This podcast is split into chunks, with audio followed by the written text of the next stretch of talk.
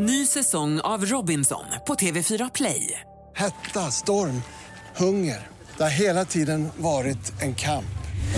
Nu är det blod och tårar. Fan händer just nu. Det. är Detta är inte okej. Robinson 2024, nu fucking kör vi! Streama söndag på TV4 Play. Hallå där, det är jag som är Lotta Bromé och det här är ett inslag från Halv tre med Lotta Bromé på Mix Megapol. Putin har hållit sitt tal under pompa och ståt. Hugo von Essen från Utrikespolitiska institutet, åter välkommen till Halv tre. Tack så mycket. Han höll sitt tal, innehöll det några överraskningar? Nej, egentligen inte. Han meddelade ju att eh, nu har vi fyra nya regioner av Ryssland efter de här eh, olagliga eh, annexeringarna. Eh, och så upprepade han många talepunkter som han sagt eh, ja, väldigt många gånger nu där det handlar om att eh, eh, västvärlden bedriver krig mot Ryssland och försöker sabotera för Ryssland eh, på alla sätt och, och, Ryssland försvarar bara sitt eget land och eh, sina egna ryssar och så vidare. Jag tänkte på det att han än en gång då sa att nu har folket gjort sitt val här. Vi har fått resultatet av folkomröstningarna.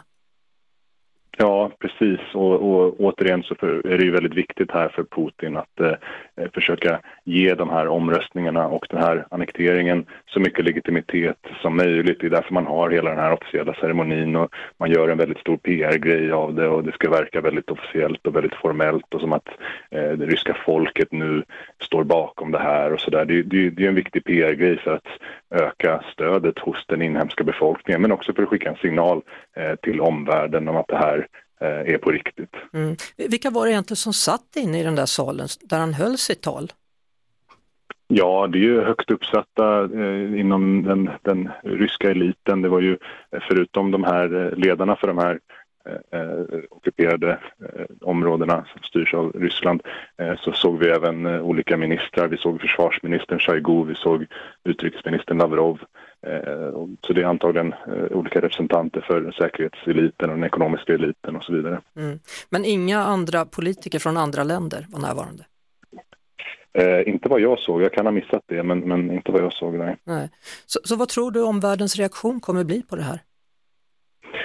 Ja, alltså vi har ju sett hur flera av, av Putins eh, närmsta eh, partners, alltså Kina, Indien, centralasiatiska länder, eh, har på senaste tiden eh, försökt distansera sig från, från Ryssland. Jag tror att vi eh, nu kommer få se eh, mycket av sånt också. Att såklart kommer ju västvärlden fördöma den här annekteringen. Men jag tror även att vi kommer se andra länder som, som har varit mer neutralt inställda i det här kriget också inte uttrycka sig särskilt positivt om annekteringen därför att man bryter mot en väldigt viktig princip att man inte ska kunna ta över territorium av andra länder med våld som en princip som väldigt många länder i världen, oavsett hur man förhåller sig till kriget, eh, vill värna om. Mm. Och ändå så eh, såg jag då att han hänvisade till FN-stadgar och sa att människor minsann ska ha rätt att få välja i vilket land och med vilket språk de ska få tala. Ja, precis. Det, det är ju en viktig, ett viktigt narrativ som, som Ryssland och Putin har att det är Ryssland som följer internationell rätt, som agerar hela tiden enligt FN-stadgan eh, och att det är västvärlden som, som bryter mot allt det här. Det är västvärlden som agerar eh, olagligt på olika sätt. Det, det, är ett väldigt viktigt falskt narrativ som, som Putin har för att, som han använder för att rättfärdiga Rysslands agerande. Det var det. Vi hörs såklart igen på Mix Megapol varje eftermiddag vid halv tre. Ett poddtips från Podplay. I podden Något Kaiko garanterar östgötarna Brutti och jag, Davva, dig en stor dos skratt. Där följer jag pladask för köttätandet igen. Man är lite som en jävla vampyr. Man har fått lite blodsmak och då måste man ha mer. Udda spaningar, fängslande anekdoter och en och annan arg rant.